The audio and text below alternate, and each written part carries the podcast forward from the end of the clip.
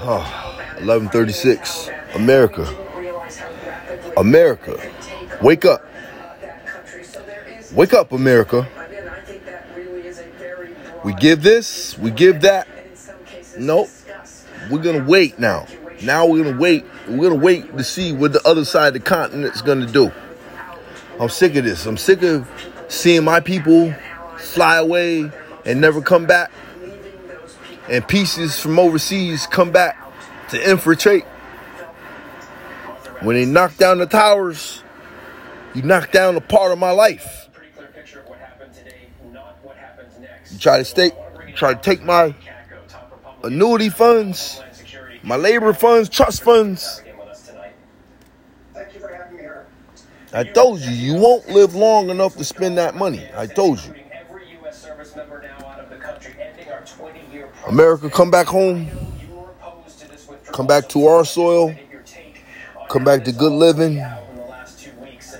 F prison. Well, I, I, if you're into going to jail, this ain't the right continent for you. We ain't trying to go to jail no more, man. We go to jail and we get out, man. Americans go to jail and get out because we learn. America goes to jail to sit down and realize where we went wrong if we made that type of mistake. We ain't make that type of mistake in a long, long time. So stop getting us jammed up with other chemicals, other materials. You better start sending us the top of the line stuff. No shortcuts.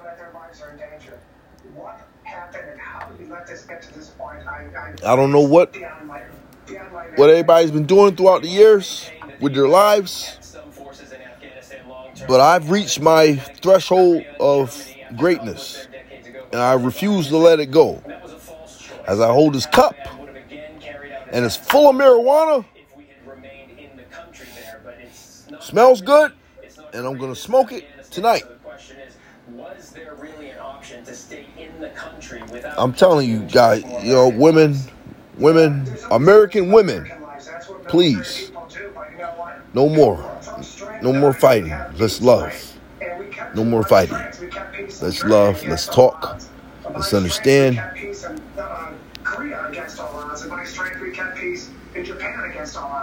No one was saying we to be in, in Afghanistan, but maintaining a presence there so we can have a have a finger on the pulse of what's going on there is critically important for our homeland. We have an awful lot of terrorist activities that are already obviously going on in Afghanistan, and now they have a foothold without us being there to come to the homeland. But let's not forget, they left a lot of us behind.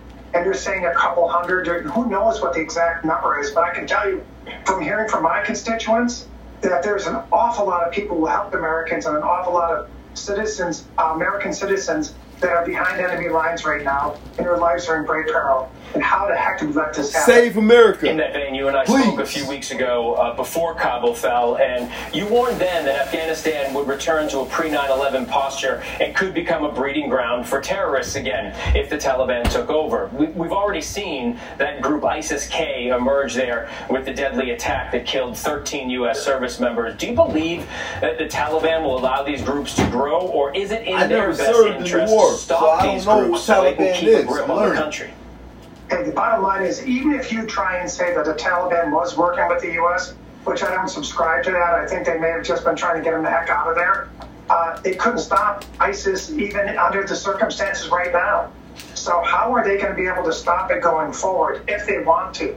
And if they don't want to, we got a real problem. Let's not forget, there's another group there that has been laying pretty quiet right now, but is ready to metastasize again, and that's Al Qaeda who Taliban refuses to uh, refuses to tamp down and refuses to uh, to go against. So it, it stands to reason that every possible scenario that you see going forward is that this is going to return to a more of a terrorist safe haven or the world headquarters of terrorism, if you will. That's exactly where it was 9/11. You couple that with what's going on in our southern border and how, how porous those borders are, and how the fact of the matter is that a large number of known and suspected terrorists have come across that border this year and have been apprehended already.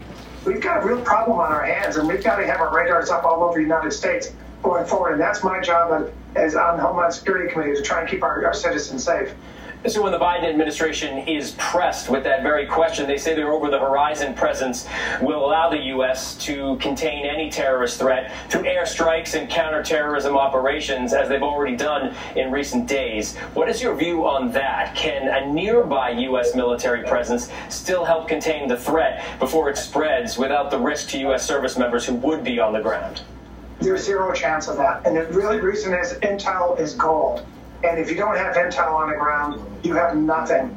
You may be able to get lucky once in a while and find a target, but those targets that we found all over ISIS territory, all over Iraq, over the years to help tamp down ISIS was based on intel. We are do not have boots on the ground, so we therefore do not have intel. We don't have the money, the resources, or the brave men and women from America and from people who helped us that are going to help us now because we're not there and we've abandoned them. And that it's like a free for all. It's like giving kids key to a candy store and telling them not to eat the candy. I mean, that's what we got right now, and it's a real problem. And uh, I, am really concerned about the United States. And I can tell you, I'm I'm not doing this alone. Ray Kelly, two-time commissioner at the New York City Police Department, as well as head of Customs and Border Patrol, uh, Border Patrol said that uh, major cities all across the United States are already ramping up their anti-terror activities out of concern for the increased threat that this poses.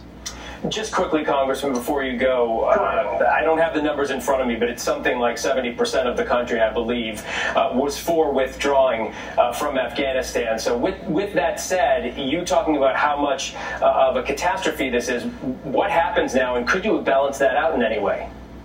Yeah, I mean, I guess what saying people uh, do they do they want to see Americans left behind in Taliban control? I bet 95% would say no. no. You want to see a terrorist state develop? 95% would say no. We all wanted the war to end. We all wanted our soldiers to come home. Yes. But sometimes you need to have a presence, a peacekeeping presence, or just a presence to let them know that we're there and to develop the intel to tamp down uh, future violence and future problems. We did it magically after World War II and after the Korean War, and we, can, we should have done it here. But regardless, uh, going forward, without boots on the ground, we're going to have a real problem in the United States. And it's my job and all of us on Homeland Security to redouble our efforts to try to do everything we can to keep you all safe. Thank you. All right, Congressman John Katko, top Republican on the House Homeland Security Committee. We thank you again for your time tonight. Sure thing. Thank you, and God bless. Still ahead here on Prime, why the Department of Education sent a warning to five states about some of its mask policies inside the classrooms. How eating walnuts could be very good for your health, according to some researchers. And Katrina versus Ida. We're going to take a look by the numbers. But first, our tweet of the day the U.S. Open, America's Grand Slam returns with fans in the stands if you're vaccinated. I'm vaccinated, so. Great news, America.